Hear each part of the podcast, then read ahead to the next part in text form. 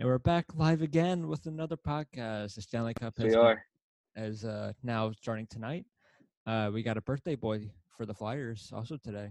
It's the uh, Nolan Patrick. 19th of September as we're recording this. So happy birthday to uh, Mr. Nolan Patrick. Uh, hopefully get you know your extension soon. Yep. Uh, which I assume you will be because you know nothing really seems to be any sense that he's going to be dealt or anything. So Right. Or just again, let him walk Yeah. kind of thing and or just um, whatever. yeah, we got a decent amount to talk about. Um, we got Yeah. some celebrating to do because Islanders are no longer in the playoffs. Um, Thank you, Anthony Cirelli. uh, Also, Good- we don't have to watch any more boring hockey that is also true. because Um, the Stars don't play boring 20 hockey. Yes, but it's also 2020s, which means the Stars are probably going to win. That, that so he- here's the thing, because so in, in my playoff prediction group with uh, some of my friends, the picks are due tonight before puck drop. hmm I don't know who I'm going to pick. I want Tampa Bay to win, but I, do I think that's going to happen? I don't know.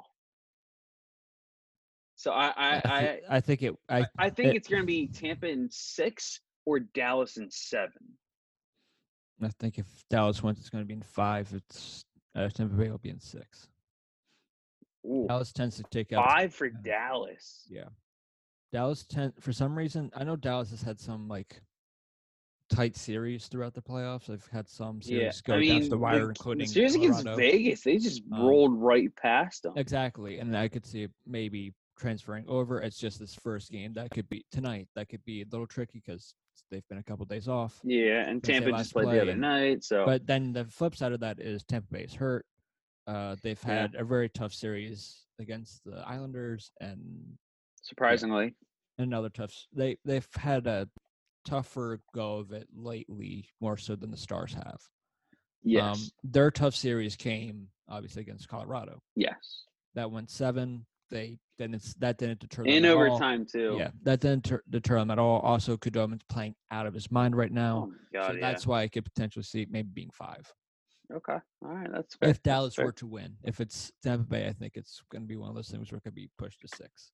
Yeah, I, I could see it being six. Um, for ah, for Dallas, like they have a lot of things going right, uh, and a, a couple things in their favor for sure. I don't know because again, on paper, Vasilevskiy is clearly the better goalie, Mhm. but on the actual ice, it, I think it's a lot closer than actually uh, shows. But we'll bring up those stats at some point, though. Uh, but it's uh, it's gonna be. I think it's gonna be a fun series. Uh, you know, all in all, I'm very excited. Looking forward to Mhm. uh, you seeing how both teams play against each other. Like I mentioned, it's not gonna be any more boring hockey. Very defensive. Um, you're. I think you're gonna see some high scoring games. You will. Uh, every Dallas series has been kind of high scoring. Um, I think we're gonna see a lot of four threes, five fours, maybe. it's possible, but also I'm going to make an Office reference here. I know it's weird and strange. I never make them. That you would hardly even believe I'm an Office fan. Really? Yeah, you yeah. an Office fan? Yeah, it's weird. Um, but just now I want to talk about the Islanders losing. But I could see it being like if I'm an Islander fan, uh, one of their two, uh, or like the Islanders team itself. Now that everyone's going to write them off, I see it being like Ryan Howard and in the weight loss episode when he comes back after committing fraud, and he's making a list for when he comes back on top. I am definitely going to be on that list. Oh, 100%. I think I will absolutely be on that list. It, it, it, you're you're the one like when Ryan writes Jim's name, he doesn't even look at the paper. and Mhm. Just Or Kevin, where he's the first person that he writes down. Kevin, Kevin just just made made the the list. list. but I'm going to be that for at least Islander fans. I don't think the Islanders themselves give a shit about me. So, Probably not, no. but it's all right. The Flyers will welcome you any day of the week. Oh, I'm sure. But, Besides, um, we got the best mascot in hockey, so let alone almost sports besides Phillie Phanatic. sure. uh, Anyway, but yeah, the Islanders lost. Thank God. yeah. We can now celebrate, especially Flyers fans, after that I will say this though about the Islanders. So they have a lot going for them, but Good players. Yeah. the thing is, so we finally saw Noah Dobson play which I'm very, very happy about took- because he should have been playing for this entire time. Yeah. Uh, he again, he's only Pulock- 20. I think I Pulock get that was he's hurt only or something. So yeah, Pulock was hurt. Um, uh, he, so Dobson he didn't have uh, any shots on goal, which is a little surprising. Uh, just under 13 minutes of ice time, and that was it. But all in all, though, I I definitely like a lot of the pieces that the Islanders have, the younger pieces, of course, pieces. including Dobson, including Oliver Wahlstrom. But They both. my thing is Wahlstrom more a- s- more s- actually need Wahlstrom to more get some. Yeah. They need to get some ice time. That's my thing for Um, Islanders to be successful next year. Wahlstrom's not going to. He needs to produce more in the AHL before I'm ready to say. he And and that's fine. Um, uh, Dobson, I, I- I just Dobson, I agree yeah. with you on that one. He needs to play more. because the, the Andy Islanders Greene's not coming back. trash. I don't think. No, I don't think he played particularly that great in the playoffs, but you He- know, no, he, he he had his moments. To be fair, Andy Greene had his moments uh, where he definitely looked pretty darn good for Mm-hmm. I what, don't know a how you- 37, 38 year old. yeah, yeah, yeah. And then you're gonna have to, you know, extend uh your no your only real best player and Mathew Barzal. Um, but you know, Oh, you sign a bunch of yeah, but you know, you sign a bunch of I'll say second line caliber yeah, second line caliber players above him. Um because realistically a lot of their top end talent there, I'm not even including Beauvillier because he's up and coming too with Yeah. uh uh Barzal, but I'm saying the other guys around him, Blee, Eberle, those guys, Mm. I find them to be second line caliber players. What do you think have- about Brock Nelson? Eh. Again, a second I line think- caliber player. So I like Nelson. I don't know where I would put him on the Islanders. Probably in my because it, it's very tricky with who with where you would put everybody. You got Barzal, you got Lee, Villiers, um, and Eberle. Those four players or so, you know, you know, obviously one of them has to be on the second line, but those four players, pro- honestly, probably Beauvillier because Eberle just seems to have really good chemistry with Anders Lee. Um, but all in all, though, it's those guys, including Brock Nelson, should probably be in your top six, at least Yeah. for the Islanders team. Because I'll put this way: any think- other team, because I know you're seeing a guy like Brock Nelson probably on the third line. No offense to him, oh definitely he's a solid player, but on an actually very I'd strong I'd the team or just a I'd good it- team in general. I know you're gonna make an uh, argument he should be on the fourth line probably for no. I was gonna say most Oh. of the players you can make the argument for that same thing. Just saying. Anders No, Lee, and, and that's true. I can um, maybe argue maybe second, but Yeah, guys, I I'm just not blown away by any of their their quote unquote top end talent. Their top six. I, I think I I'll, think put this way. So I also think Jordan Eberle the most has really changed his game when he got to the Islanders because look, he he, he did okay with Oilers, but he wasn't what they had hoped for. Hence the trade. And ever since he got to the Islanders, he's blossomed into a very, very good player for them. no, he hasn't. At least I think he has. You might, but his production's actually gone down the recent years for the Islanders. Real, I, I find that so hard to believe. Yeah, he had better numbers Um, all right, so I have his stats up right here. So I can tell how giddy you are. oh I mean, wow! This year, if it would have been a full year, maybe that Yeah. would have. so he had 40 points more, in but- 58 games last year. Ouch! He only had Yeah. 37 points, but he played in 78 games. Is shocking. 59 points. I mean, when he first got to the Islanders, yeah, he played Yeah. really well. Okay, yeah, you know, When- what, I, kind of lied because Yeah. yeah, scratch that. Never mind. For some reason, I I- maybe I was just thinking of his first season with the Islanders was a rather strong one, but after that, I just yeah, He played decent in the playoffs. He put up 14 points. yeah, no. In in the playoffs, he he he has done somewhat pretty I mean, well. it helps him now that he's got Barzal. So you Yeah. hope, but again, as well as Barzal is, or as good as he is, there's times even when I was watching that Flyer series where I'm like, I know he doesn't have a lot of goals, but Yeah. and he has a good amount of assists. Mhm. There's at times where I'm like, he's kind of a, I know it's not a ball, but he's kind of a ball hog a bit, and maybe just the way the Flyers, Buck hog. yeah, kind of Uh, for who? Eberle? no, Barzal. I know it's a Well, there's I'm not saying all the time. I'm saying there was moments where he was just holding onto the puck for so long and everything. No, I, I I- I could see that, and I know what you mean. Like, there was little moments here. for- I'm not saying he's a ball hawk in general because his Yeah. stats, Yeah. negate that.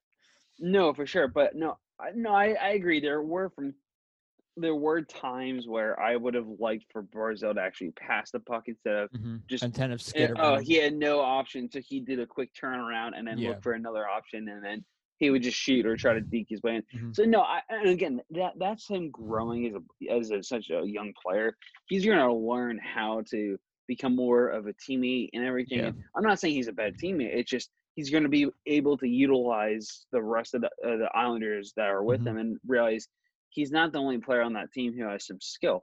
I'm not saying everyone, you know, clearly he's by far their best player, but not everyone isn't terrible. You know, there, there's, you know, some players on there that have pretty solid skill, and he's got to realize that he's not in this by himself. Like, yeah. there's, you know, there, there's times you, um, you know, would definitely see that during this Flyer series, and um, probably e- e- a little bit against Tampa Bay as well. I didn't but- watch much of the Tampa Bay series, so I wouldn't know. Yeah. So, um, Um, yeah. We'll obviously talk about the Islanders more when we actually break them down. yes. Um, Um, eventually, also, I uh, just what- will say yeah. one thing too. The only reason why Lou won GM of the Year, which is dumb because GM of the Year is done after the first round. yeah. It's usually because it, he just won it because it was a surprise that Islanders got this far. That's the only reason why he won. He didn't do anything noteworthy for me to say, "Oh yeah, that's a GM of the Year candidate right there." The only move think- he really made was getting JG Pageau and And then kind of him. paid a heavy price to get Pageau, Yeah, and then and then gave him a really big contract. Yeah, you really Lou likes his five mil. There's one, two, three, four guys with five million dollars. One of them is Andrew Ladd, who's not even playing on the team right now. Yeah, that was down. And guess who has to get paid? Um, your best. player. Barzal. Yeah, your best player. With again- your, uh, it helps that you have 8.9 million cap. And plus, what also helps is uh, Andy Greene. Oh, He's making like four or five mils. He was. gonna, Yeah, it was up. Uh, their cap was updated because they're all their contracts are over. And Right. UFA and RFA. So basically, he's gonna. Um, I think he, he's making like anywhere from three to five Mm-hmm. mil. Actually, where is this? Um, I had the Islanders in my little cheat sheet here. Where where would you put the Islanders? Um, for Irrelevant? example. Well, I meant like so, so clearly they're not a rebuilder. So are you putting them in the rebuilder slash contender category that we rebuilder. Rebuilder. rebuilder? Uh, I think this was just a fluke year for them, just because it's 2020. I'm not that surprised. They it, there was a big cap. I don't even know if the, the play would have continued. I don't think this Islanders team would have made the playoffs. They may have just squeaked in, but then they would have played the Bruins, Yeah. and the Bruins at that time were really good, and I don't think they would have had as as much success as it did the, uh, coming Yeah. in this time. So looking at the regular season, the Islanders had 35 wins, 23 losses, 10 overtime losses for 80 points, 0.563 uh, point percentage there. Um, and looking at their actual team, yeah, so they have. It looks like they have Matt Martin 2.5 UFA, Derek Brassard 1.2 UFA, Tom Kuhnhackl 850,000, Andy Greene's making five mil by the way. Ryan Pulock and D- uh, Devin Toews are making two, uh, are both RFAs. Pulock two mil, Toews 700,000. Thomas Greiss 3.33 mil there, so they can get a, all- yeah. lot of. Yeah, so And the, a lot of their depth guys they have to resign are going to get big contracts because they're just not Right. that good. Yeah, because again, and I'm expecting Lou Lamoriello to give Matt Martin another 2.5 plus for his next contract. You know, because that's how Lou operates. He thinks these guys are good enough players to make that kind of money. Yeah, it reminds me of the contract that Dale Weise got when he signed with the Flyers.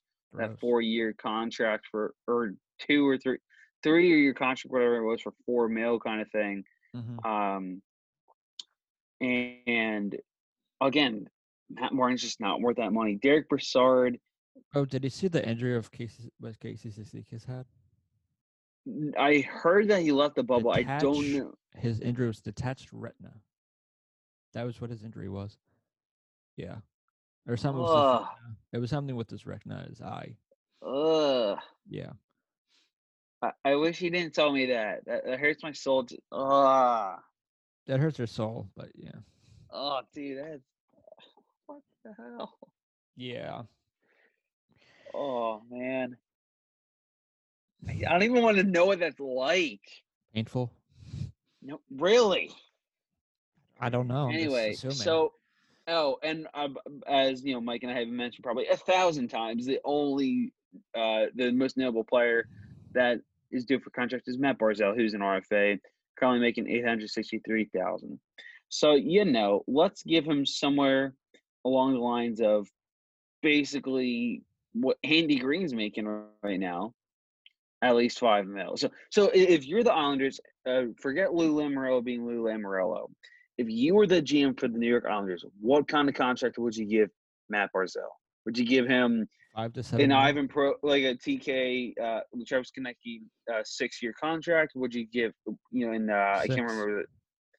Was it a six by six contract or? Oh, I don't know. I'm just saying. I'm, I, I'm not doing a three-year deal for him. I'm doing a No. six-year deal for him. Yeah, you got to lock him up long term. He's clearly your best talent. Honestly, I mean, he's your. I think he's probably be. The thing that you would hate if you're Barzal is if you do do the three, you're still an RFA, so you'd still be under yeah. the So- Islanders and he don't want to be an RFA. Yeah, because no one wants to play in New York. Sorry, Islanders. No one wants to play for you. You're not sorry. I'm not, but you know, no one really wants to play with you. No. Hence why Tavares left. Plus, you're you know arena issues and not really, you know, when you're actually going to play. Yeah. Uh, but also, Jeff, we are 17 days, seven hours, 20 minutes, and 20 seconds away from the NHL entry draft. Woohoo! Yeah, and Which obviously- and and you literally just mentioned before we started, you don't care about that. You just want free agency to start. I do, but because of that means free agency starts shor- uh, shortly after it. So All right, that's fair. I just saw the countdown right on Cap Friendly, so that's why I, pern- Eh, I mentioned it, and it was my way of transitioning out of that and kind of talking about league-wide stuff, and a lot of the league-wide stuff Because does we have a lot to off-seasons. talk about around the league. yes. Um, so couple things. So actually, one regarding uh, the Stanley Cup Finals, uh, real quickly here. So it had been so from Sean Shapiro, uh, who covers the uh, stars for the Athletic. Uh, he said it, he tweeted out an hour ago. It had been assumed that they wouldn't make it to the bubble for a little bit now, but both family members for both Dallas and Tampa in the United States were told pretty definitely yesterday they would not be making to the Cup final. It doesn't surprise me that much. Yeah, it sucks, but it doesn't. They're trying to get this. They're trying to get this done and over with, so they don't want anything Yes. to extend. They don't want any delays. Yeah. That's Which why you, that's why you literally see a day in between between the Lightning last game and the game one for uh, Stanley Cup. Exactly, and literally Whereas for if perfect example, wasn't game, an issue, they would yeah. have given at least two days off for the Lightning. by the way, um, Mostly for tribal reasons, I bet for Dallas, but you know, Yeah.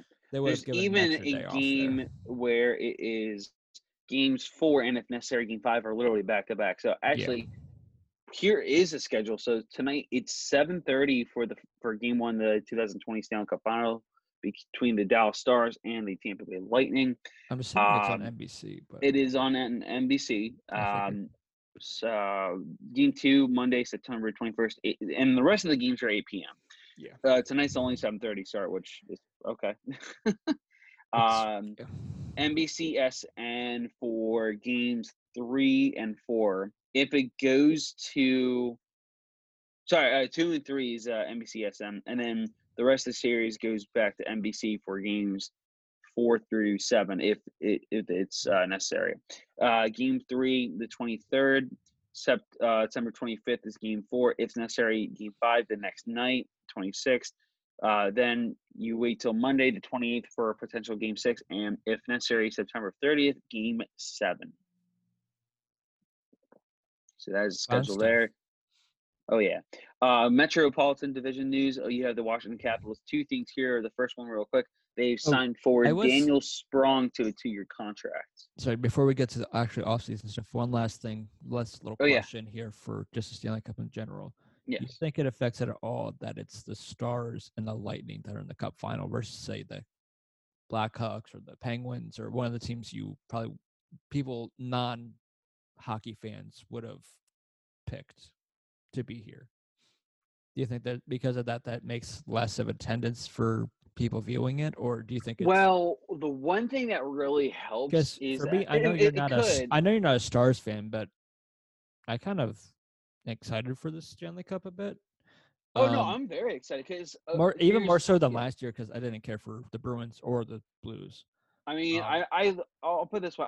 I liked last year because you know, forget the Bruins. You saw a new team in the Blues. They hadn't been in the Stanley Cup in years, let alone They you know, literally never had decades, won it. Exactly. So I was very excited for a chance for a Right. new team to win a cup for the Mhm. first time in franchise history, That'll be the which third. happened. Yep, it'll be the third time like the Lightning have been to the Cup. Yep.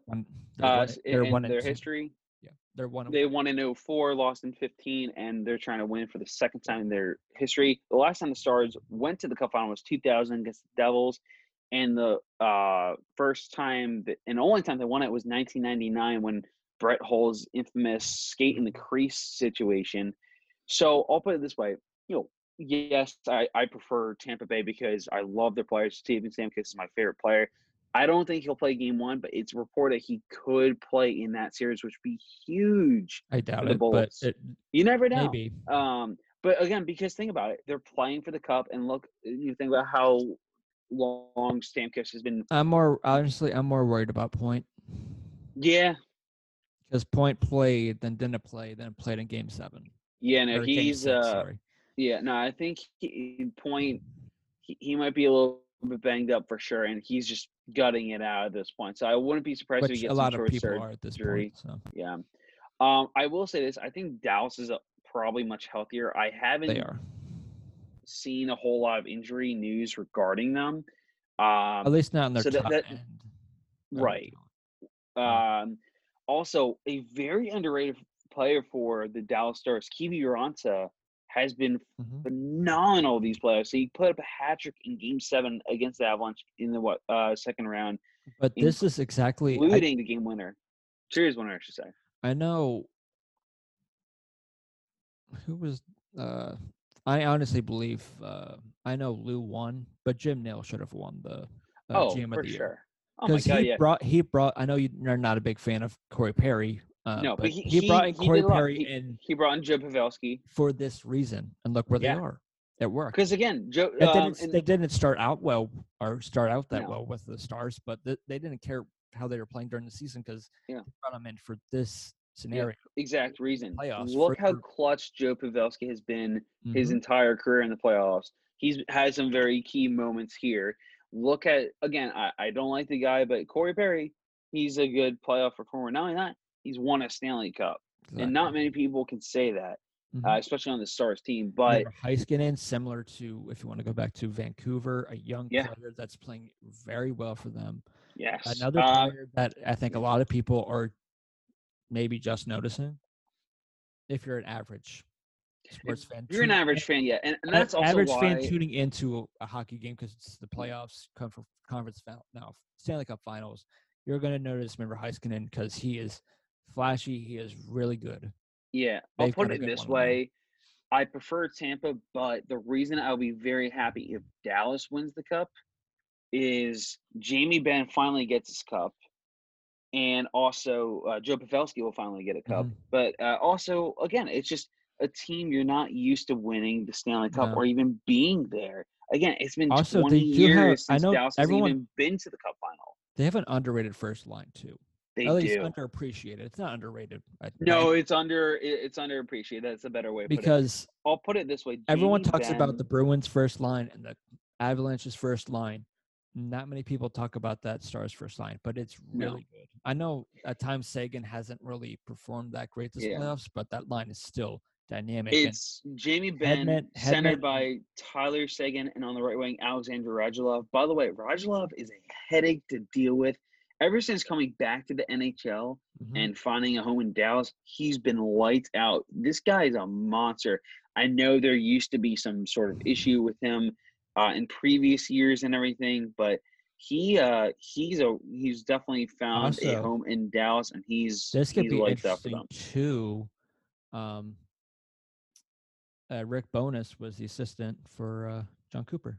Yeah, he was uh, in 2015 when they went to the Cup Finals. Now they're coaching uh, coaching against each other, which is awesome. So there's a, Um, there's little storylines here and there I find interesting about this playoff. this Yeah, Stanley Cup absolutely.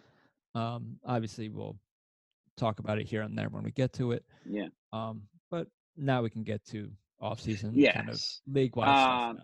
So, like I mentioned before, we kind of switched gears to the Cup final. Now back to the Metro. Regarding two things regarding the Caps, like I mentioned, Daniel Sprong signed a two-year contract with the Capitals. Also about the Caps, they have a new head coach, and one Flyers fans are very uh, familiar with, Peter Laviolette. I thought he was going to be our power play coach. That would have been nice. Yeah. Um, I generally thought it was going to be Gallant because I thought he was the best option. Um, No, for sure. At the same time, I say he's the best option, but he's only the best option because of how well he, how well things turned out for Vegas.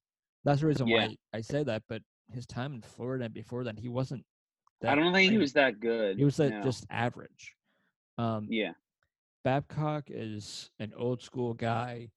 I would have, I would not have hated it if they brought him in. All three were easily uh, noteworthy for taking this job, but I think Pierre Laviolette will do a great job with uh, Ovechkin and getting those guys because I, I can't wait to see what he does with the Great Eight. Yeah. Um, And I think my screen froze or something froze here. it's yeah, it got a little fuzzy there. there you go. Um, But uh, yeah, you know, I'm, I'm very very excited for what's going to happen here with the Capitals and uh, and Jeffrey. Well, no, I'm saying for. Laviolette. How dare you? I'm saying for Laviolette. I'm I'm just cur- I'm more so curious to see how he's going to coach his team. That's why Leave me wearing- alone. That's I why you're wearing the red. Is that a Capitals red you're wearing, sir? Oh. Get out of here. Uh huh. Uh huh.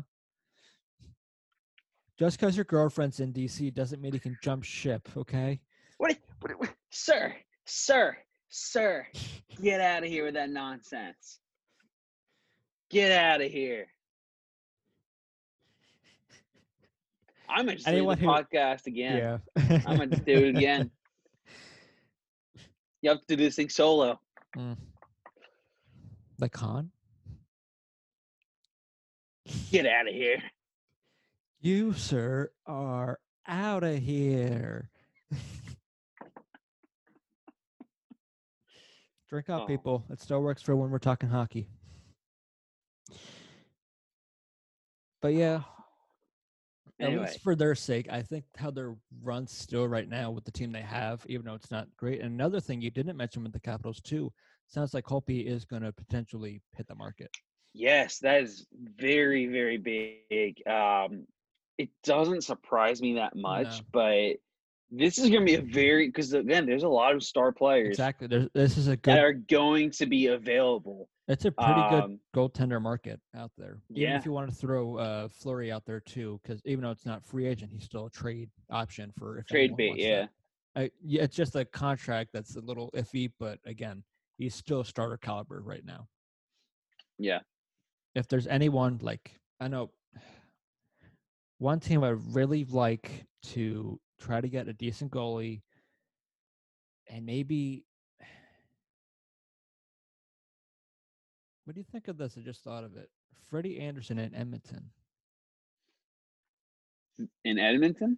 Yeah, it's not a great goaltender. Yeah. He's decent, but it's an up. It's a significant upgrade for Well, Oilers' it's- sake. It's funny that you mentioned that because uh, I was Because reading the the reason why I 31 thoughts. because I I was reading the 31 thoughts earlier, and it did mention about how number five on Elliotte Friedman's 31 thoughts, Kyle Dubas, GM for the Toronto Maple Leafs, has apparently reached out to Andersen at least twice to tell the goalie other teams are interested. He did say he's not actively shopping Andersen, is not interested in anything that he doesn't see as an improvement. So we're not ruling that out. Also, apparently the uh, Leafs have checked in on a tab on Matt Murray, so you could see Andersen go and the the Leafs then trade for Murray kind of thing. I could But see do it, they think is Murray? Do they the Leafs think Murray's better than Andersen? That's the thing. at the moment, no, but Murray has two cups. F- Andersen has none. That's the thing. That's Yeah. that's his resume right there for Murray. He's got Yeah. two cups. No one in this market has. I mean, Holtby has one, but he has two. No one can say that Yeah. otherwise. I know he's not. Not where he is, used to be, but maybe it's one of those things we see multiple times. Even Fleury, when he first went to Vegas, maybe a new home Lights out. maybe he turns things around here and there. Um, but I'm just saying, he, it's not the same Murray, but he still has the potential. Again, those two cups weren't that long ago. 16, 17. Yep, it's just the injuries that are a problem there. So if somebody does go after him, you have to have a good enough backup. Yeah. So that is the thing. Um, we'll see. Which, if the uh Avalanche, not the Avalanche, sorry, the Maple Leafs do take him, they do have. I think he might be a free agent, but Jack Campbell as a backup. He's Yeah. solid. He's solid backup. So if uh, they do get and he goes down, you at least have that option um, for a bit. But I don't know. yeah. It's interesting, but again, we talked about this a lot last podcast. Just a of all the good or decent, at least, uh, Yeah. goaltender market that's out there. A couple starters, but a good amount of backup uh, caliber netminders in there too. Um, what else is there? Um, oh, uh, the Penguins announced a two-year extension for Jared McCann, 2.94 AAV. Oh yeah. So we talked about. Uh, I think it was last time we talked about Montreal making that trade for Jake Allen, which I think Yes. on that podcast got us talking about the other goaltenders that are out there. They've been another interesting trade, Jeffrey. They did. Um, trading for the rights of Joel Edmundson, which they have yep, just for a fifth-round pick, Mhm. and they have signed him. yes, they did. Which Four be a su- year, 3.5 mil AAV. and he is a decent defenseman. I will say that for depth, Yeah. defensive way. I uh, thought he did solid in. Um, Oh yeah, what wasn't he in uh, St. Louis before Carolina? yes, he was. Okay, I thought he was. He was I pretty, believe he pretty was- solid he was- in St. Louis. He, I don't Wasn't think he in had the trade best- for uh, Faulk? Joel Edmundson. I think he was actually. Now that that- now that you mention it, that sounds familiar. Yeah. Uh, yep, Joel M. Joel Edmundson and Dominik Bokk for Justin Faulk, Yikes. and a 2021 seventh round pick. Yikes. for and a 20 and they got a 2020 fifth round pick for St. Louis did. And they retained uh for uh some of his contract too for Justin Faulk. But now he is now in uh Montreal, which I guess is an upgrade, but I've gen- I'm sure it's happened before, but it's just weird. You see it more happen with our RFAs like the Flyers did with Kevin Hayes last year, trying for his rights, so they, you know, could uh, be able to get him because obviously he was the best center at the at that time. Sec- second, Yeah. be- this best second line center they could have gotten last offseason. Um, maybe I don't know much on the defensive end. Other than the best option out there defensively is uh, Pietrangelo, which we'll get to in a little bit. And I guess maybe they thought, even though they still have a good amount of money left over, even after this deal with Edmundson, even though it's not much at all, uh, to maybe make a bigger offer, big offer for uh, uh, Pietrangelo. But hmm it just, I, I, just, I just find it weird that they traded for a UFA's rights. Yeah, because you don't. Again, you typically don't see that. No. Um. Yeah, it's it's just really strange, but I mean, maybe just they just wanted first dibs because they felt if he would have gone to the market, he, they would have signed elsewhere. That's a very good point. Um, And maybe I, I think you know what the other thing I'm thinking of and is obviously they're they obviously have picks to get away, and it's Yeah. good that they're finally actually using them. And Joel Edmundson for a fifth round pick is if that- I mean that's just. I mean, even though you still had to sign him, that's a steal, honestly. you're you're contract for him wasn't bad at all, three point five mil compared No, to what um, you just got in Jake Allen. Yeah. Jake Allen's getting paid more in his one year, at least uh, average annual. Right. So there's that. Um, I think it's time to get a Minnesota, sir. They've had a they've been They've so been busy already this yeah. off season. I think they really want to try to go for not completely go in on all in on it, but they want to make an impact this season. They do have a good amount of cap too, uh, eleven point nine mil, almost twelve mil. Wow. Um, obviously, because cap friendly is now updated from what it was before, so now everything kind of just like I said Okay, before cool. with the Islanders, the UFAs, and RFAs. Yeah. Um, Um, so I being one of have also a big one. Uh, the big person, the bigger person at this uh, sign is Luke Kunin. yes. Um, yeah. But uh, Mikko Koivu is not coming back. Yep. The in, they announced that he is not coming back. hmm uh, and he had a whopping 5.5 mil.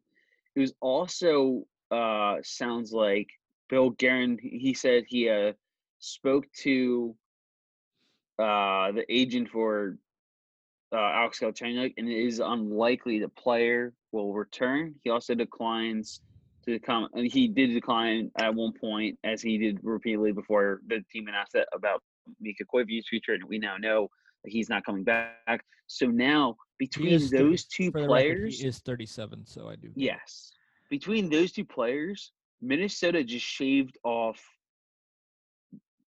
10.4 mil, hmm which is nuts. and they just traded away uh, Eric, Eric Staal Staal, for Marcus Johansson.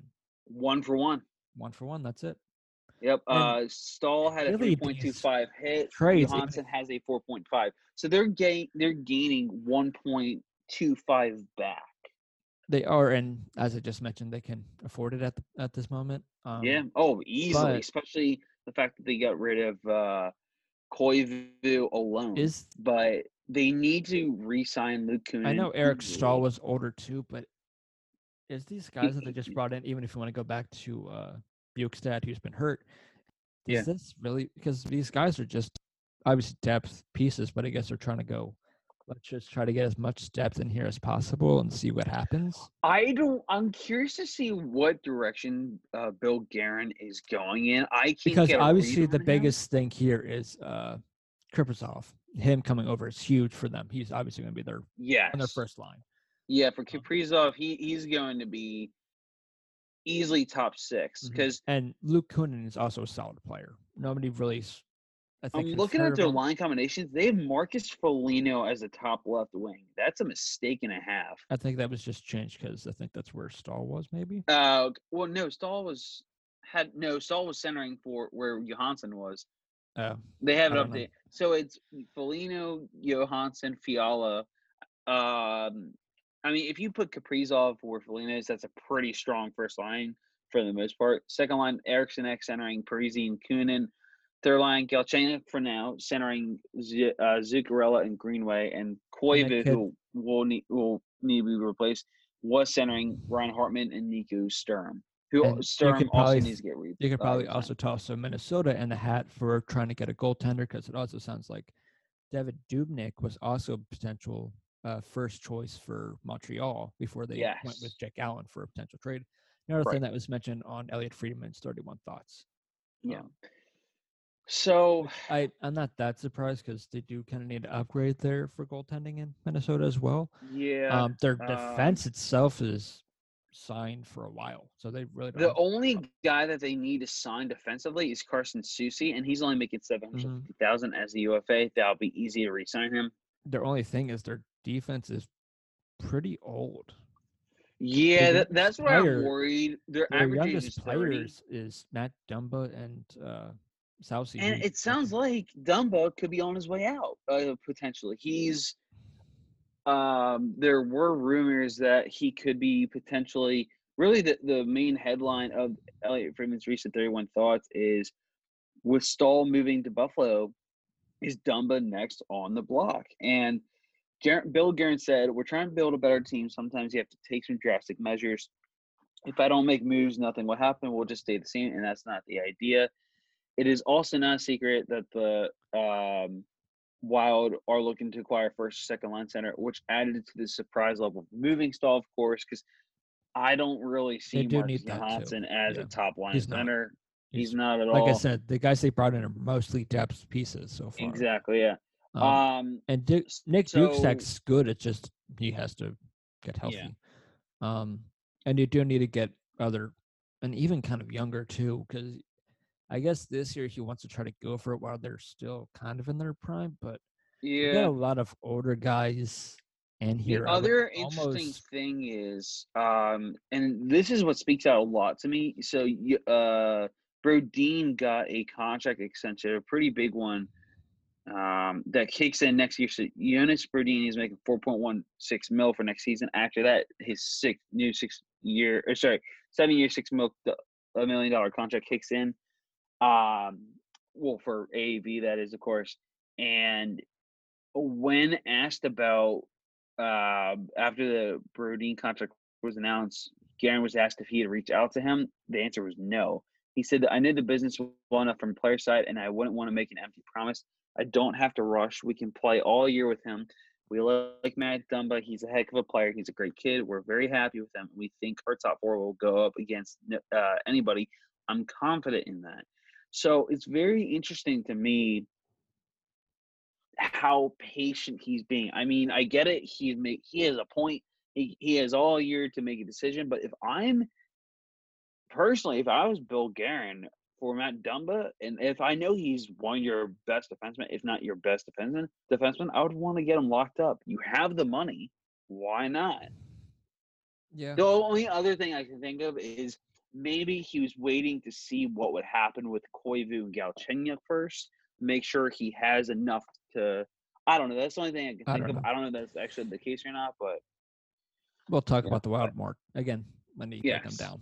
Um, yeah, I mean, we kind of broke them down a little bit there unintentionally, but because again, they have so much going on this off season, it's nuts. yeah. Um, so let's let's, Let's talk here. about Pietrangelo. Yes, no, that, that that's a uh, a big one there for Um, sure. So because Alexander another one where where it sounds like similar to Hopi, he might also be hitting uh, the market. I know. Yeah, I, I think either the po- last podcast, maybe the podcast before, I mentioned there was something I saw that maybe he. eh, Oh yeah, it was if he's not dubbed by uh, uh, free agency, the first day of free agency, Yeah. he's gone. So, So, there's been a lot of tweets lately. Uh, one from Darren Dreger really got things going where sources say contract talks between the St. Louis Blues and Blues captain Alex Pietrangelo have broken off. The, the team has advised Pietrangelo to pursue unrestricted free agency.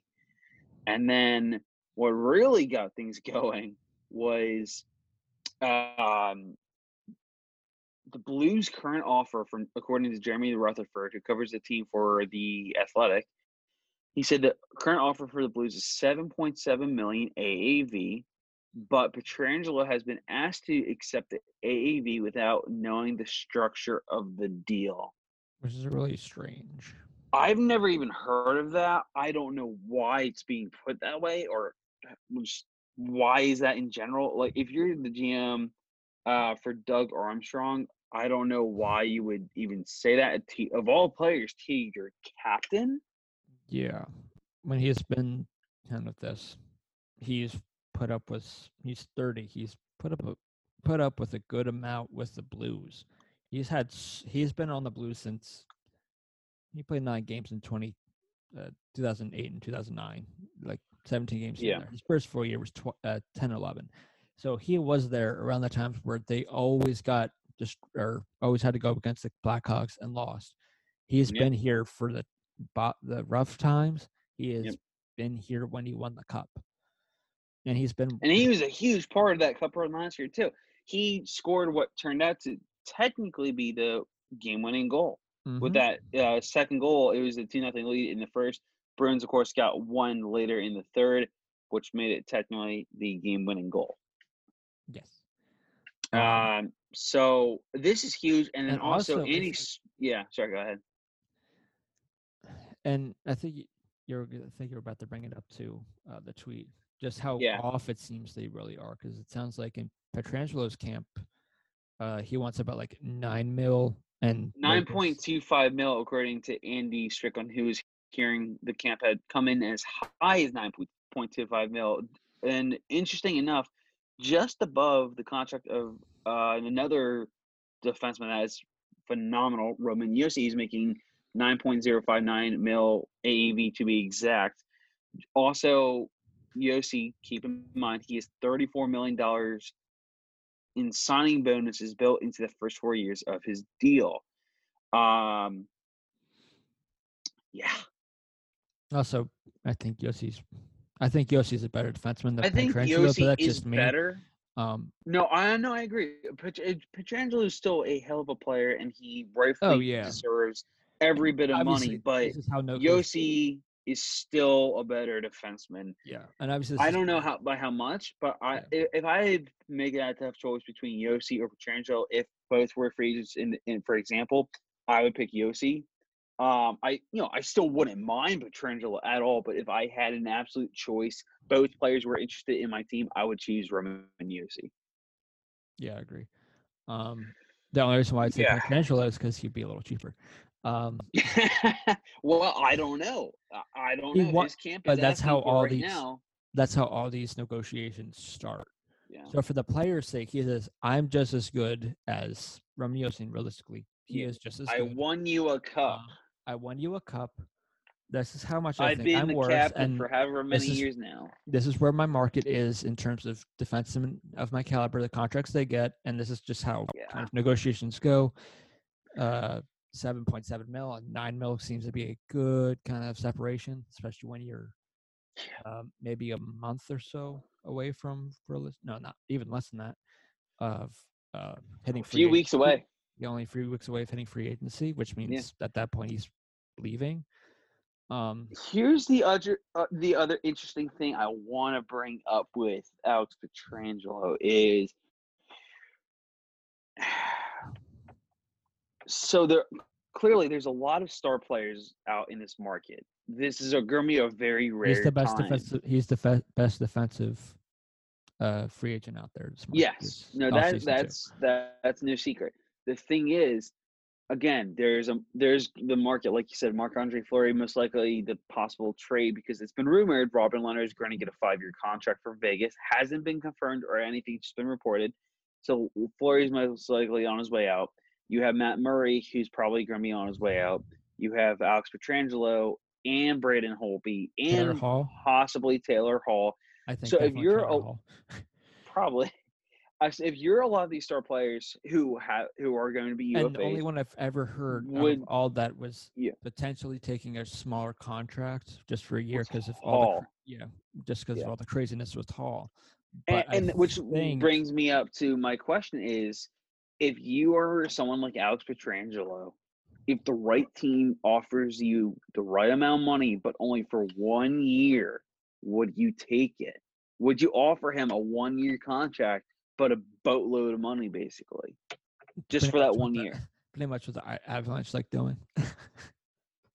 Basically, Um, I mean, I don't know how many teams are going to be able to really do that, especially when you hear so many teams are trying to cut salaries or try to get, you know, for cap reasons and everything. So it's a little tough there. Um, obviously, a lot of teams are going to be interested. And there's going to be a bunch of offers.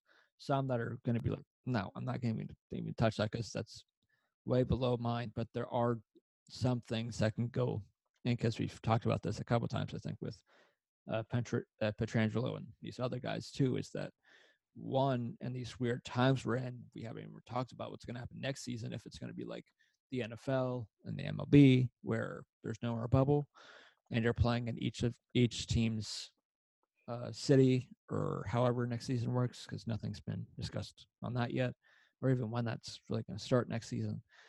Um, so because of that, do you then want to, as a player, I'm not just singling out. Pietrangelo, but I'm using him as an example here. You want to stay closer to home so you're not traveling as much, so, so your contagion or potential of getting it isn't as um, likely? Because it sounds like once we get to these quarter months and we're inside more, that it's likely gonna that cases might go up not only just with the flu, not just with COVID, but also the flu too. So But also, here's the that, other thing though to keep in mind, because I know the NHL's planning on having the next season start by December. I don't think it's even been determined where the games are being played.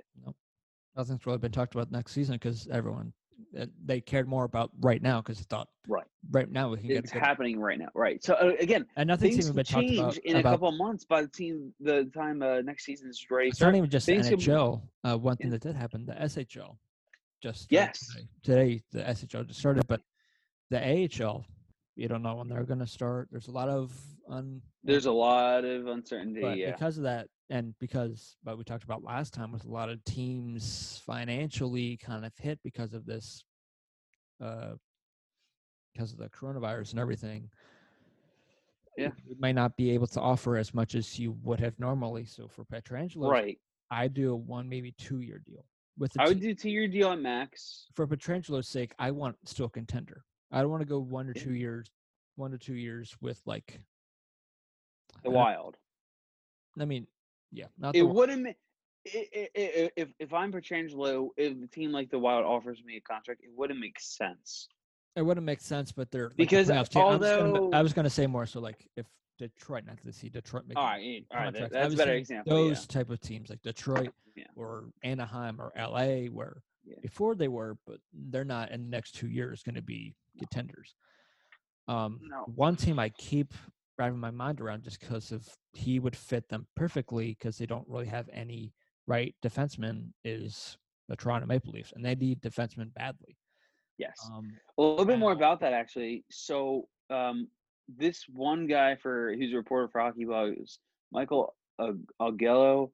Uh, he had a very interesting tweet a couple hours ago that it would take a lot. So if the Leafs or another team like them, Vegas, for example, were to get in on Alexander, Alexander Pietrangelo, a deal for nine million dollars would force Toronto to move out a big salary like Nylander or the Golden Knights to move Martinez, Stastny, Fleury to make room, kind of thing. Fleury, it might not be easy. They would have to tam- retain some sort of salary, I'm sure, but get rid of his seven mil contract, seven point two, whatever it is. Uh, Martinez, I know he um he doesn't have a terrible contract if I'm not, not mistaken. So Vegas, they're projected have four point one year nine less. He's got one year left at four mil. All right, so he's a little bit bigger than I thought. And Paul Stastny really is the big one for me. Uh, He's again, making six point five mil. for one year left.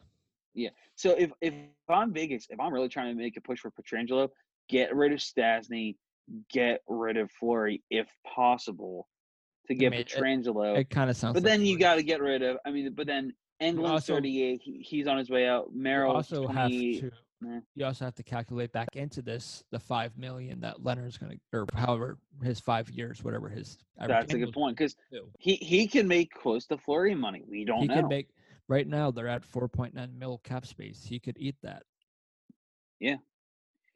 So there's a lot of questions. So I really see Vegas most likely trying to move on from from Fleury if the right deal comes in place. i don't think they're going to i think they may be rumored to but the one team the only reason why i say that's just like i said before i don't know how they're going to be able to do it just because cap reasons and everything Uh, Colorado. like that person no uh, toronto oh, oh, um, Toronto, Toronto. Yeah. toronto would go heavier on uh, taylor hall than they would uh, yeah. uh, Pietrangelo because they don't really need Um, they have Kel McCarr and uh, they Yeah. don't really need the defensive help. No, they they don't. But Um, uh, they need more help defensively, depth wise. Um, Yeah. And again, we were always talking about this uh, with the Flyers too. It'd be great if you know somehow he ended up here, but um, cap wise, I don't know how that would work. Plus, um, they don't really need him. He's going to be top, and obviously that just means someone top two, down. really. Not even top four. He's top two.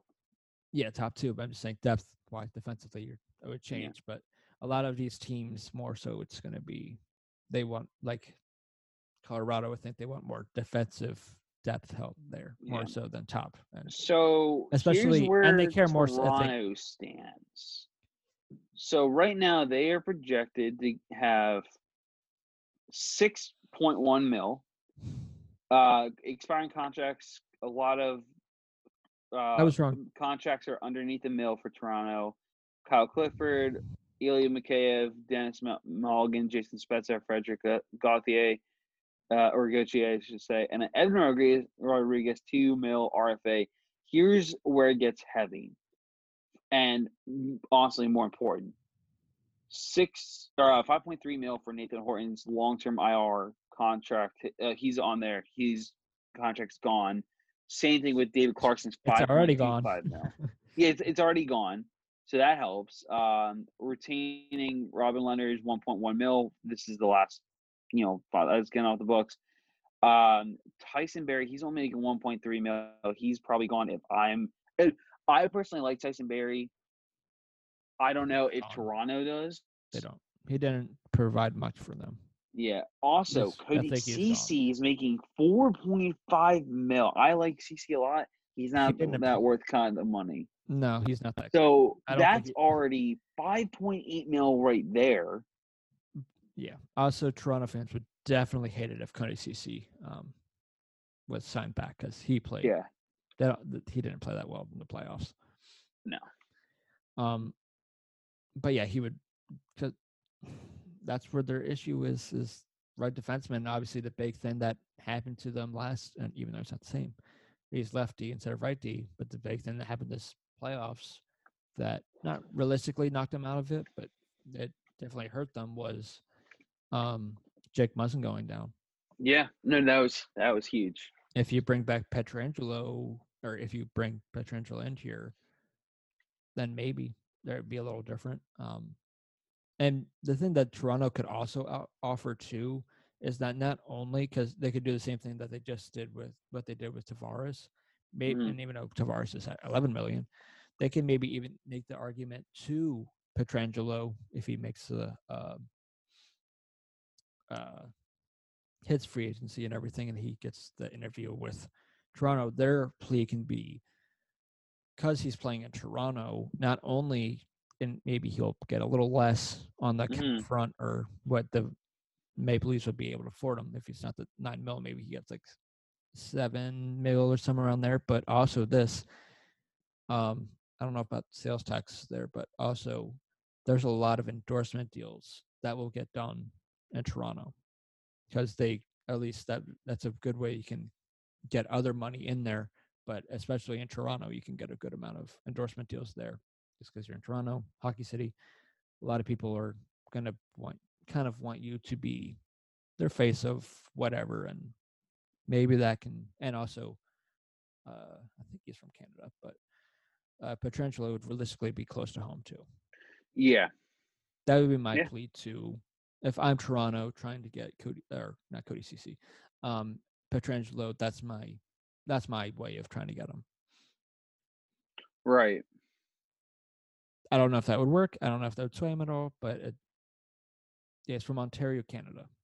So I'm assuming if he's still around there, that um, Toronto is pretty close to his hometown or even Ottawa, but he's not going to Ottawa. So no. Um, Toronto, if you if he's on Toronto, uh, yeah, no. So if uh, he goes, and also this from too, King City, Canada. Yeah. Also, if you you can make this argument too, potentially, if Pietrangelo is on that Maple Leafs team, I am then considering them a, a, contender.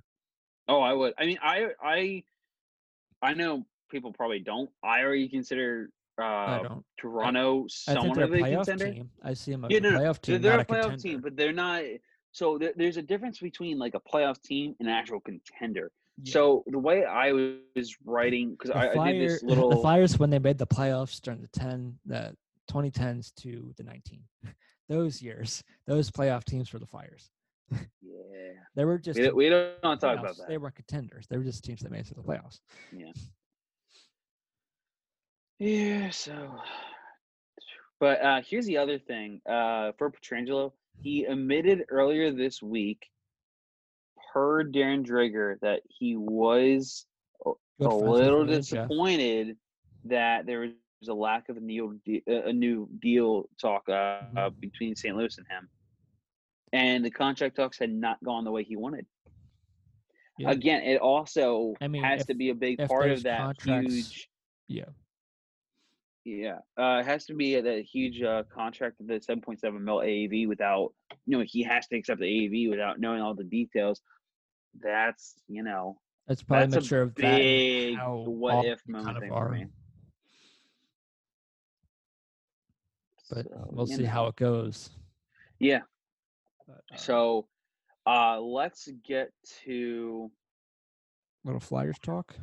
I was gonna say before the Flyers talk, we didn't really break down the team we were going to the Arizona Coyotes for or uh, Oh, I was gonna do Flyers breakdown. talk. I was gonna do Flyers talk then Arizona. okay. I mean, hey, that works. So Just what, whatever works. kind of same way we did last time, where we did. Okay, you and know that's true. Ducks. That's true. Just Save it for last. we last. ended with the Coyotes, or not? Yeah, Yeah. the Coyotes. Um, the only Flyers news I can think of, I know they re-signed Nicholas Aube Bell to Mhm. a uh two-year, one point like zero two five contract, something like that. Yep.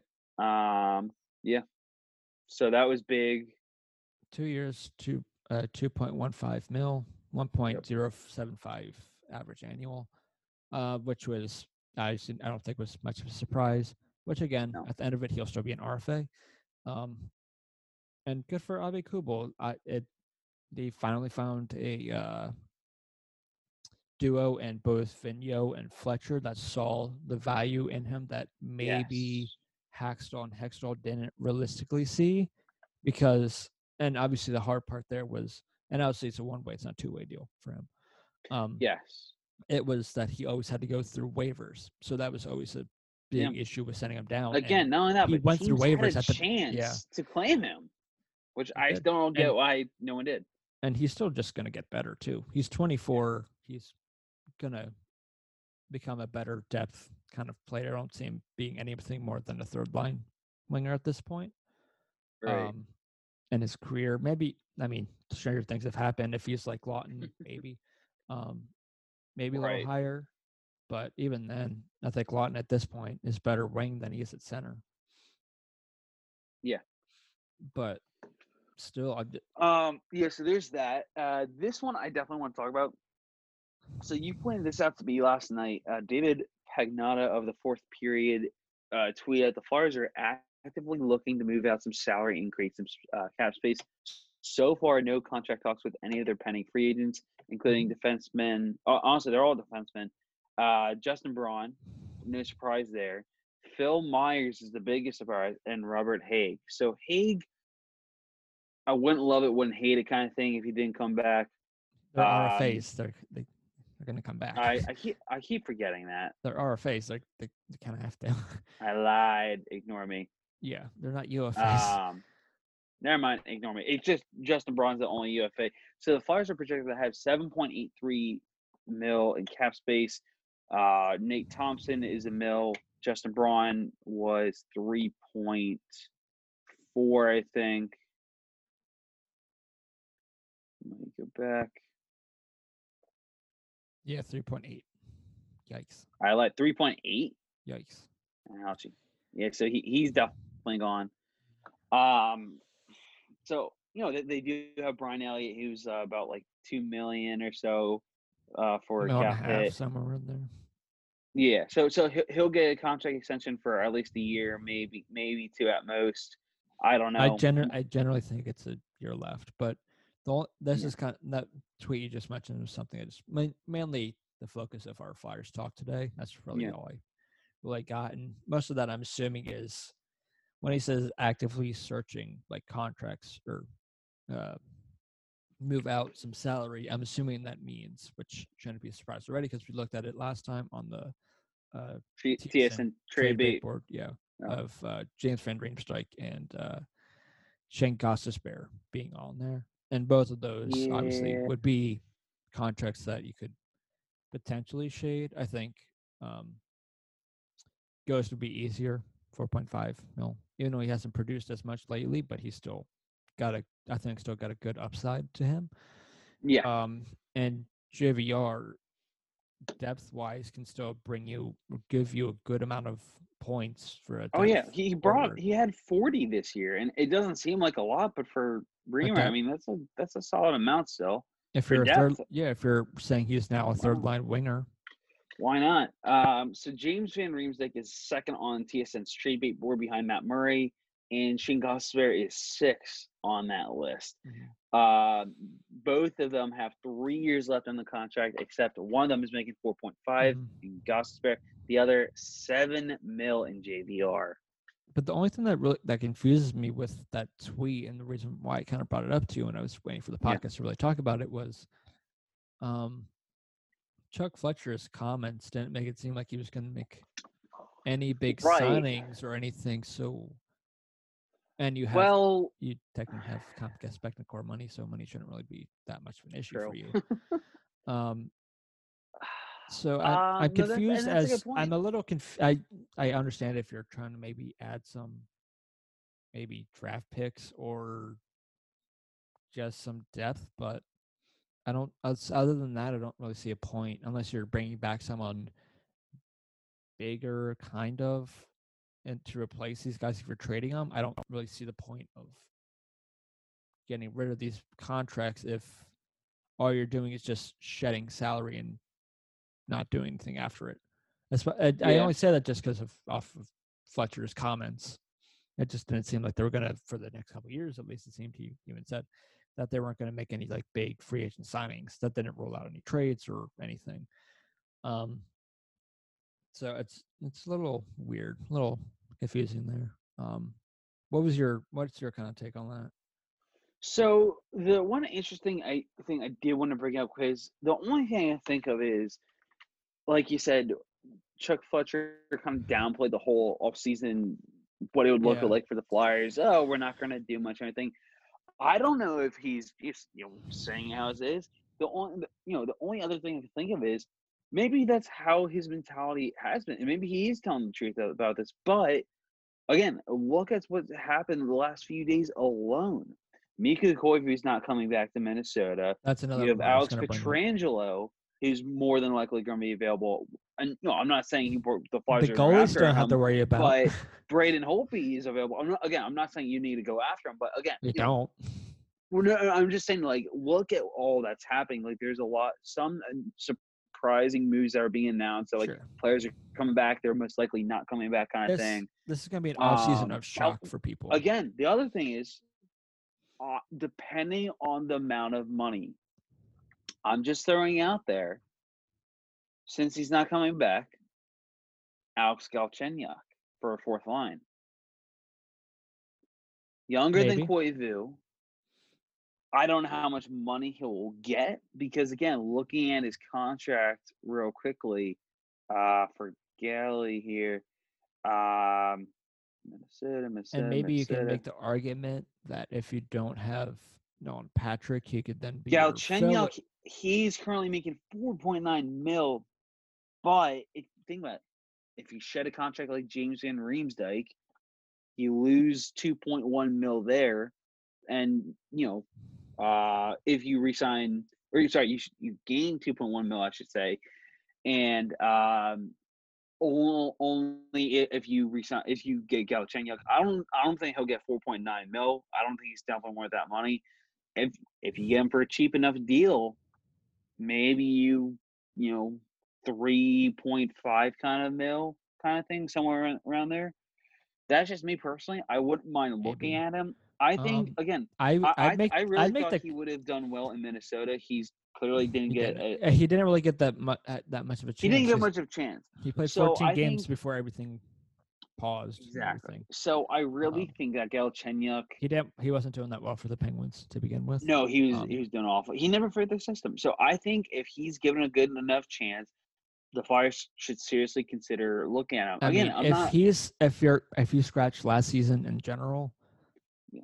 uh, where he got 24 points, the least amount he's gotten was outside of that was his first year, 2012-13, was 27 points. Yeah, That's 31 points, but uh, realistically, may make the argument, oh, that's not great stats. But if you're saying he at this point in his career, he replacing Nate Thompson on as your fourth liner, I'm game. I was gonna Plus- say, I wasn't even gonna say that. But yeah, that would be great there too. But I was saying more so, depending whatever happens with Patty, you bring him, That too. bring him in for like a year.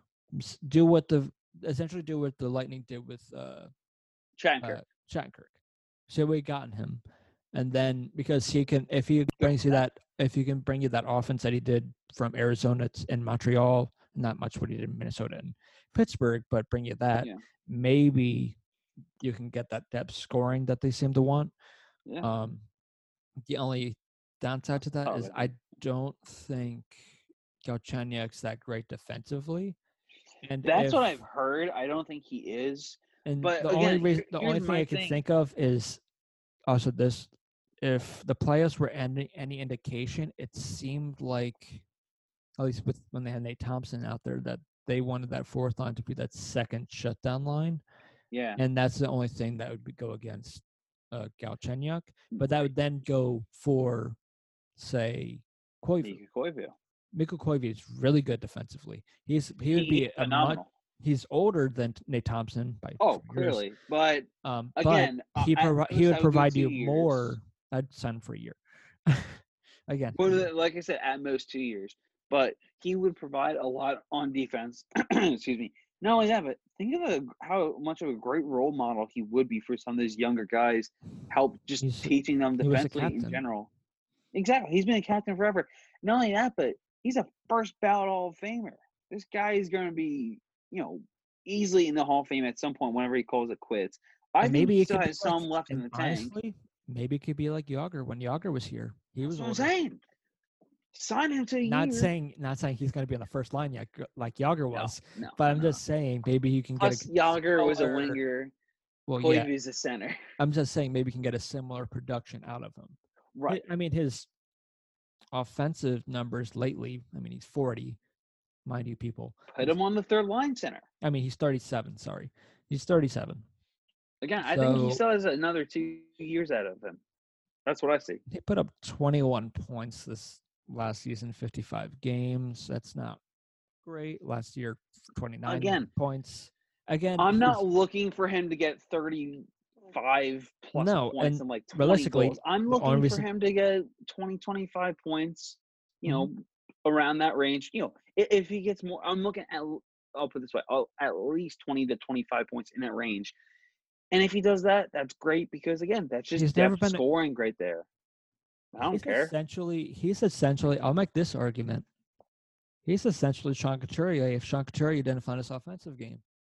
None of his Yep. numbers at all are really that groundbreaking, but he is really good defensively. Look what he does Really on good. the defense side. Exactly. So I'm all for the Flyers. Again, to get rid of Justin Braun. He's also 37. The only thing I could say, you might say, oh, he could, he's going to probably cost you a good amount, but he's 37. I'm Yeah. going to keep saying that. He's 37. He can't, he can't dictate what he used to in terms of No, because again, contracts. what what he was making was 5.5 mil. Obviously, he's not going to make anywhere No. near that. And your- Besides, his that was coming off like a four-year kind of contract, I think, something yeah, like that. his Or resume is going to be similar to Pavelski. He's going to be wanted, similar to oh, Pavelski. big time. If I'm a GM and Or I'm even- looking for depth, I'm going after or even I uh, Mikko Koivu. or even Corey Perry, and I hate him, but same as Corey Perry in that. Yeah. He has he never won. He's got the leadership. He's been a captain. That's his thing. He's got the skill what- set. He's got it all. It's just the He only just thing provides more yeah. depth. He provides more again, depth, the only thing he and doesn't the hard really part, have I think is the the, thing that could- scoring touch. and maybe But the- again, I'm not worried about that. he's not taking the C from Drew either. Let's just Well, no, that out of the obviously not. He's not But- even taking an A because you have Couture, No. you got Hayes, you got Jake if you really want to. Got all these guys. Provorov, exactly. So Um, but I'm just saying that just adds another leader in this locker room, which seems to be filled with a lot of unspoken kind of leaders that even not aren't wearing the A's, like Voracek. Um, At times, even before the season, Couturier, before he got this A, mhm. um, I think Lem- Oscar Lindblom is, will uh, very soon become a good leader. I could see it. I He's soft that. spoken right now. He's soft spoken right now, Yeah. kind of. He's got a great Yeah. smile, but I think because of, Now, I eventually would like to see this guy get only an A, but he's got to mature a little bit more. And Travis Konecny, he was a captain in for the Ottawa Yeah, 67. I'd also say the same thing with Nolan Patrick too. Yeah, Again, he had he- actually to play. But right. He was I mean- captain for the Brandon Wheat Kings. At least at that point, he would be a significant upgrade from what the Flyers were hoping for with Nate Thompson. You then Yes. have, And that's the goal. assuming your fourth line is then Koivu, Raffle, and maybe Laughton, or, Or sorry, Raffle and Aubé-Kubel. I mean, that's a That's solid, a solid fourth, fourth line. line. Not only that, has a lot of forechecking. It has extreme amount of defense. balances out the offense. It also balances out the offense that you want to have with Koivu. But also Thompson didn't bring any offense either. Derek Grant put up 20 goals somehow this season, but he didn't really find his touch outside of the first like two or three games with the Flyers. And a few games he did play when he got here. Sorry, he scored one goal with the Flyers. He got four assists. Yeah. Um, but yeah, he put up. Sorry, it wasn't 20 goals. He put up 15 goals. He put up 20 points. That's what it was. He put up 14 goals for a fourth liner, Gotcha. which was uh, for a fourth line center. That's fantastic. Yeah. No, at 37. What? I'm Wait, saying- I was saying Derek Grant. Oh, my bad. Sorry. Derek Grant's I 30. Yeah, no, sorry. I thought you were talking about uh Koivu for a second. My Oh, bad. No, no. I was talking about Ignore the. Flyers depth guys that they had, and Right, how- right, right, right. I was kind of I'm comparing what they had. I had, a yeah. No, I had a uh, bring, and that those two guys that they had didn't really bring much offense. And No. Koivu wouldn't either, but he'd be upgrade from what they pro- provided. Also, if you bring back Pitlick too, that also provides you a little more depth there as well, and some offense, surprising offense. He won't surprise you with his offensive games, but he'll have moments once in a blue moon where, you're like, damn Thompson, damn Pitlick, damn, Yeah. nice move. Yeah. Um, that's all I really got on the Flyers. I kind of, I would kind of like Koivu on the team. I don't see it happening, but I wouldn't mind it. mm, I don't. It just depends on what contract, and we can now transition over to our next team, the second team on our list of deep dives. And if you remember correctly, last time we said we were going to do this in alphabetic orders. Last time we did the Ducks. Today's it's the Arizona Coyotes, who Yes. wow they only have four draft picks. Oh yeah, they got those taken away. Forgot about that. yeah. You done goofed up, guys. Yeah. So they don't pick until the fourth round. hmm Yikes. So looking at their team, they have Carl Soderberg, 4.75 mil. Get rid of him. Vinny Hinostroza, 1.5 mil RFA. He's a good young player. Um, It sounds Ilya, like Ilya Bushkin, 874,000 RFA. Yeah, whatever. The biohistory, the final year, I think they they have to pay for him. Mike Rivera's 1.94 mil. Uh, but last but not least, Taylor Hall, who's only making three mil because remember, I believe New Jersey um, it's like he took half retained his his yeah. salary. It, it sounds about right for half a salary. So there's that. Uh, Brad Um, Richardson, you know, he's 35. He's UFA. Uh, Christian Fischer, 23 RFA. I will say those Wow. Um, Yeah. If Bill Arm, depending on what Bill Armstrong does, he just got and yeah. Bill Armstrong, by the um, way, thank you for mentioning that. He's their new GM. that was two days ago. He was hired by the Yes. Arizona Coyotes, but it does sound like beforehand, before he got here at least. I don't know if his thinking will change or anything, but sounds like Ekman Larsson's name is also on the books. Yeah. But Ekman Larsson, he's 29. Sorry, I thought he was younger, but he could give you a decent return back. It maybe not just because of his contract and the way he's played. He's not the best, but I could if a team could afford him and they could take half his salary somehow. Um, It's would- just, it, it, I, yeah, could my thing is just why would you even consider trading Ekman Larsson? I don't know, just to change something. That's what throws me off. I'm uh, okay. So I get it. So his he's a huge contract. Seven years left. Eight point two five mil cap hit. I want. Put up I, thirty points in sixty six games. He's only twenty nine. like he's he's in this. This is his prime of his career. Yeah. Um, before I would have said they're right around that playoff bubble, and maybe they still are because the West isn't great, and I do like Rick uh, Rick Tocchet as a head coach, and I'm Yeah, I love. He's curious awesome. of what Bill Armstrong does bring to this team. He was the assistant GM, I believe, in Columbus. Yes, he was. Um, and maybe he'll make little moves to improve them, like Chuck Fletcher did for the Flyers last year. Yep. Um, or maybe he puts his step his foot on this team and makes some big move like trading Ekman Larsson. I don't know. Well, there um, was an interesting idea that I was reading about before we got on the They do podcast have here. The good the thing they do have is they have I do like and I like their goaltending duo. I like Kuemper and I like Raanta. Ronson, you know, the, and you know, 30, 31. I mean, that's a solid group right there. Mhm. Um, and you know, they're playing well. Uh, so here's the thing: is well, so before I get to the article I was going to mention, so this year they have a couple guys to sign. Next year they have a bunch of guys to resign. Not only that, but that are very expensive. They have Derek Stepan, who's making six point five mil right now. Grabner three point three five. You have Goligoski, who's 35. Um, next year, his contract expires, and he's making 5.475. Niklas Hjalmarsson, 5 mil there. Jason Demers, 3.9 mil. You have Raanta, 4.2 mil. So I think next year is the year you're going to see a lot of different things for the Arizona Coyotes, and they are going to make a splash at the, either the deadline or meaning like after this up now, you know, after the 2020 2021 season ends. I'm saying for the 2021 2022 season, for that season, they are going to go crazy in that uh, uh leading up to that season in the off season and at the draft because they're going to have a lot of potential cap space available to them.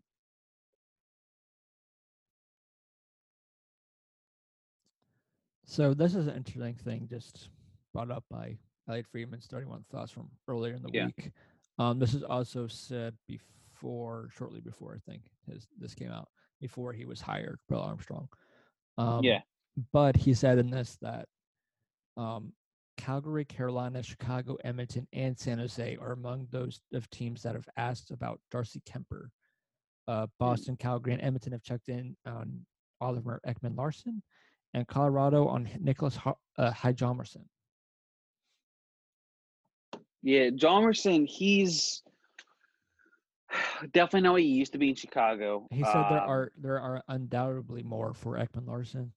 For Hyjal- Hjalmarsson, he said probably more. Yeah, Um, J- he's I'm not that surprised about Kuemper just because of how well he played in the playoffs. right. that teams He played very for well. And all those teams do need goaltendings that were mentioned: Yeah. Car- Calgary, Carolina, Chicago, Edmonton, San Jose. Um, and I guess San Jose still considers themselves still on that bubble, uh, going for it if they're trying to get Darcy Kuemper versus um, maybe going the opposite of starting to re- rebuild a bit. Um, but it's interesting to see what they would, how they do it. Um,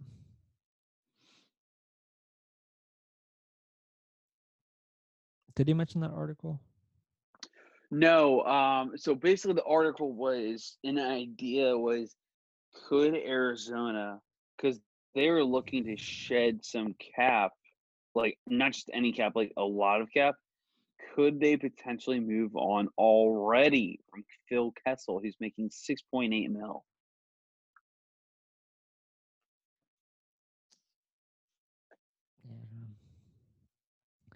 And they they were another team that were in this weird thing, and obviously they were punished not by this thing that I'm about to mention, but they were punished by the league earlier for I think fraud or or something there. Was So something basically, what it was is they the, the Coyotes um, were caught cheating, where basically they ended up um, testing out early. You know, uh, Oh yeah, testing out early. Yeah, yeah, yeah. they're te- they're testing the prospects. You know, at the combine, where there was no combine, Mhm. and they were charged with a, a second, or a first, and a second, or something like that, or a second and a third. First, Um, they're missing first, second, and third, so it might have been first, second, and third. I don't know. it was it was pretty heavy. A lot of people thought it was heavy. Some people thought it was a good amount, but you gotta be strict because again, Yeah. You weren't al- you're not allowed to like the NHL strictly said you can't test players at all. Like, and you know, uh, you know, doing like these draft combine stuff and everything. So they had to hit them something. Yeah, and the thing with Arizona too is, and this has been their way for a while. There is um before it was always arena issues, but I think this year in particular, you're going to see a lot of financial problems, and maybe that's why they're looking to shed Ekman Larsson just because Yeah. 8.25 is a lot of money, uh, at average Oh, yeah. annual. Um, and they were already late paying signing bonuses. They they eventually gave their players their signing bonuses, but Yeah. they were late on the payment for these guys, and I think. I don't think it's because they were doing shady stuff. I mean, their last GM just gave up. He just stopped trying. He wasn't doing anything. It was all the Yeah. assistant GM. So he completely screwed over the team for a bit. He didn't even care about. Yeah, the, they didn't really care John about the team. John, John he uh, he saw what was happening and he just And honestly, he's probably the reason why failed. Taylor Hall's leaving. He wasn't there for the meeting for Taylor Hall. Uh, there was a lot of things there. There were a lot of weird, sketchy things, but I think this financially thing, I think it's more so just because I don't think they they're uh, obviously their ownership doesn't have that big of pocket for money, and obviously always it's always a battle of where they play arena wise. Um, but I hope they do bring back their uh, old jerseys, but bring them back to white. Just yes, that would be interesting. hmm They still do have. It just sucks you lost your first three picks because you first three round picks. Yeah. Because you could probably not. Because you do realistically have a good amount of young players still. Um, it's just a matter of are they willing? Are they at that point where they're at the next level, or they just where they were before when they got Dylan Strome, where it still just seems Yeah. like they're years away from kind of being anything. But the whole reason why they brought, they beat the Nashville Predators in the play-in was because of Darcy Kuemper.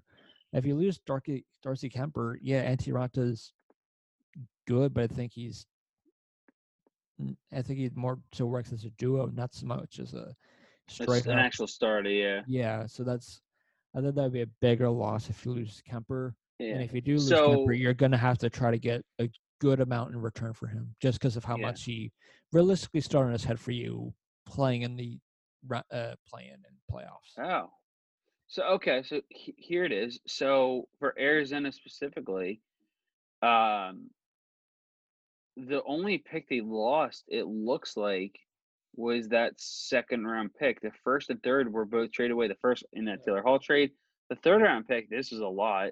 They traded a third round pick for and Kevin Con- Connauton to Colorado for Carl Soderberg. That's way too expensive for me, honestly.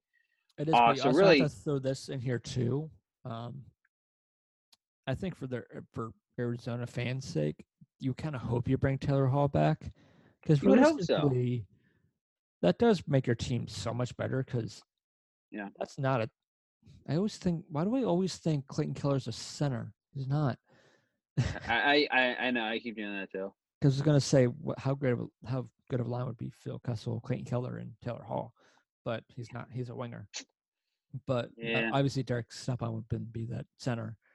Um, but I guess that's the one thing that's missing is that true starting center. I guess you kind of have to lean on Nick Schmaltz. Maybe And Christian Dvorak if Schmaltz, he's- he um he's 24. He's still become he's still developing or becoming whoever he's going to be. yeah, I, I Um, don't know how I feel about Schmaltz yet. you got They Barrett gave up on Dylan Strome, who's doing phenomenally now in Chicago. He was. But this past year, he didn't play as well as he did Yeah, when he well, first got there. Never mind. um, but no, for Nick Schmaltz, he got injured, so he wasn't really able to provide what fans were hoping for. I don't know how much of a I mean, that really he let he put up a lot. He got a lot more playing time, and the same amount of games he played for Chicago last year. Last year, with 58 games, he put up 51 points, 17 goals, 34 assists. This is Stone Strome I'm talking about. yeah. And Uh, I year, don't and the same amount of games, it's 38 points, 12 goals, and 26 games. Uh, I mean, he still put 28 up of s- 26. almost forty points. So that's pretty Yeah, solid. You know, you know, he tanked a little bit at the end, and or not tanked. He uh, dipped down in the end production wise. yeah, but also the you're gonna always have to bring this back up. But he was a third overall pick. Yeah, I know. I know. You're kind of hoping for more for that. Yeah. Obviously, Arizona was hoping for that as well, but that never happened. So that just didn't. And I, there's such That, a honestly, I'm not gonna lie. That that was probably one of the quickest picks I've ever seen, where he was barely even there for a, such a high pick, and he got shipped out. Yeah. I mean, kind of rightfully so because he just wasn't working there. Yeah, Um, he just never also, fit there. Phil Kessel will bring you a good amount of offense too. Here's the other thing I you thought- I could this possibly team- do. Now you might have to retain some salary, but would it be so crazy that again you're hurting for picks this year? Would it be crazy if you really are desperate for a first round pick and a second round pick? Get rid of Kessel for a first, a second, and a couple prospects. Might not be the smartest idea because again, you you need picks bad time, big big time uh, this year. You Again, only have four. the only thing is no, uh, yeah, you only have four, but it's not his- until the fourth round. the his first one. average annual is six point eight million. That's the tough part. That you're gonna have to retain salary most likely, unless the a team who has a lot of cap, which I is very unlikely, um, you know, decides, hey, you know, we'll The thing that will help them, Arizona not this year but next year, you finally get rid of Hossa.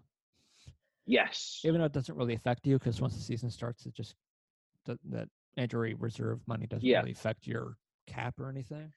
So here, here's my biggest question with the long-term injury reserve because I was mentioning with Toronto with Nathan Horton and uh, the other guy is a big contract expiring. So it's not like they get all that 5.3 mil back. It's they only get what like a couple mil back kind of thing. Yeah. Okay. I mean, hey, still it, it still helps, you know, that they don't have to worry about putting them on long-term injury reserve anymore. Yeah. Yeah. yeah. So But the only good thing that brings is to get a little money left over just because you have that. But I don't know. Right. I don't know how that exact- so- exact, exactly that works and that. I, I got I got to read up on that because I I've always for some reason thought oh you get five mil back that I don't think that's how it works out. I've always liked the Coyotes too. I don't know why. I've just always kind of liked them. No, I I, I and I that's like why I thought. That's why I thought for a while when the in 2015 when they got Dylan Strome and I saw the pieces that were coming, and then they got Clayton Keller. I'm like, okay. they can they can be dangerous, but Not, I wasn't there, even going there's still and several pieces Ekman Larsson away. and everything. I wasn't even to Yeah, I was going to say that, but it's like, like so much of the Flyers like, oh, they could be coming up around the same time the Flyers are, but it seems like they're a couple steps below. They they, they really are. steps- It's not, unfortunate. not a couple steps, a bunch of steps below where the several Flyers are. steps. Yeah. Yeah. Yeah. No, definitely. Uh, so we'll see what happens there. So if you if you're the Coyotes, what's your biggest priority this offseason? And, and I'm it- gonna I'm gonna make sure be- I ask this question for every team. It may be just to get a little more cap space. Money is going to be an issue. Um, I don't know. You used to be a team where it didn't matter, and teams would just give you like Marian Hossa or Yeah. Chris Pronger just because you Pavel had the cap. Yeah, you had the cap space to take them on. Now you don't have that luxury, so now you just have to find a way to shed that. And a lot of your longer term people that you can get rid of those salaries, it's going to be hard, and you're still going to Yeah. eat something for doing. Again, it- th- that's what I'm saying. Not this year, but next off season, they have a lot of interesting choices to make. Some players, if I were Arizona, I would get rid of a lot of them. Others, like Derek Stepan, I would only bring back for a little bit less amount of money because he's making a lot for Arizona right now. He's he's a solid player for them. He's one of their veteran uh, leaders and everything, and he's been a real solid player ever since he got traded there. But if I'm Arizona, it's either hey, look, you know, we're trying to do something here. If you're a big time team player, which we know you are, can you afford to take a little bit of less of contract so we can help the team out? Maybe instead of he's making what six mil, five point eight mil, something like that. Maybe make only three point two kind of mil. I don't know if uh you know hockey's the only sport where besides I guess football from time to time where players you'll see take a little bit less to to really help out with the team. But they won't. It's only football. It's only I know. they do that. I'm Yeah, trying to make don't lump sound better. don't lump over the NHL with that one. I'm trying to make the NHL sound better, but they're not No, contract wise like that. No. that's why Yeah. you see a lot more buyouts and shit. Yeah, you right. As you can't just release someone for no reason. If that was the NFL, a lot of these is- issue, issues would not be a problem. Yeah, true. You're right. Yeah. Um, I will say this: it helps. It's going to suck when Seattle does come in because they're going to go over to the Central, the harder division, but this West still isn't great. It helps that they're in the Pacific still, and the Pacific isn't great. Right. It, It's no, not it's not. good. It's uh there's still It's Vegas, Oh, but Edmonton is again just Draisaitl and McDavid, and that's it. and then whatever the Sharks are. Obviously, Vancouver is up and coming. So Yeah, oh, now oh, I think now I think they're and Calgary too. Whatever happens there, By the way, speaking about Calgary, it sounds like on October 5th, I think they announced, or so- sometime in October, the uh, they're announcing something, and it looks like they might be changing their jerseys to those alternate jerseys like they used to in the 80s. Actually, their official home jerseys now. ah, everyone really loves to go back to their old jerseys for some reason Yep. for the And. Ottawa changed their logo, by the way, so it's now an old school logo. Yep. The there's only that. difference between their old logo and this logo is the It's not angry and it's looking sideways. well, it's not that. It's also the I think it's gold around the side, uh, like the little Oh, around right. it. It's like gold instead of like red or something Yeah. like that. Which is fine. It's the Senators. I don't really care. You gotta fi- you have other shit to worry about if you're Ottawa if you're a Senators fan. Yeah, right. Um, but yeah, that's I think that's, That's all I've really got. Pretty much it, Um, all in all. Um, and the next team, I just realized I gotta take a look at. Um, could it be Boston? I want to say it's Boston. It's for some reason. Boston. Boston. With their Boston. Bruins. I think this one we aren't that one we're not going to be making many fans on because I think we're both similar in th- thoughts. Probably. I, I, I, I, personally, I, I think a lot of I think there's a good amount of teams where I think people are fans of those teams. If us, yeah. they find this podcast, they're not going to be biggest fans of us. Yeah, it's all right. We're Flyers fans. don't It's, care. we're used to it. And I think that's all we really got. Unfortunately, on Tuesday we got no Brian, but Jeff and I will No, be back. So, Bang. and we'll see ya.